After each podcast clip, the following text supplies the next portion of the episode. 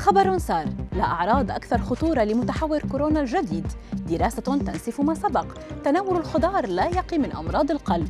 وللمسافرين جوا أطعمة يجب أن لا تأكلها قبل الرحلة. أبرز أخبار الساعات الأربع والعشرين الماضية في دقيقتين على العربية بودكاست.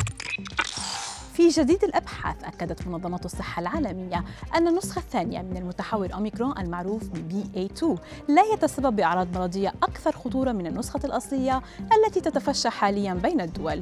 وبالتالي فالمستوى هو نفسه من حيث مخاطر الاستشفاء. ويشار إلى أن BA2 هو مصطلح مشتق جديد من متحور أوميكرون يعتبر خطرا لأنه لا يظهر في تحاليل البي سي آر ما جعل البعض يسمونه بأوميكرون الخفي. وانتشرت النسخة الجديدة من أوميكرون BA2 بسرعة في بعض الدول الأوروبية مثل الدنمارك.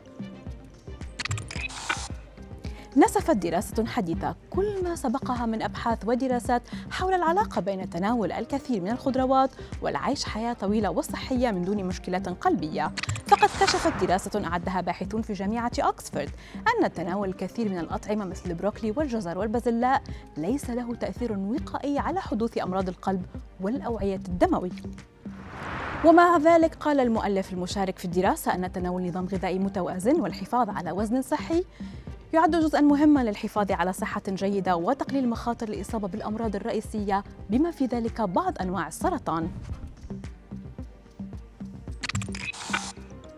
نبه تقرير أعده خبراء في مجال الصحة من تناول بعض الأطعمة قبل أي رحلة جوية لما في ذلك من تداعيات على المعدة والجهاز الهضمي وفق موقع Best Life وهي الأطعمة المالحة والوجبات السريعة. إذ يمكن أن تكون مزعجة جدا للجهاز الهضمي خاصة تلك التي تحتوي على نسبة عالية من الدهون والتي تهضم ببطء أثناء الجلوس ويمكن بالتالي أن تسبب حرقة في المعدة.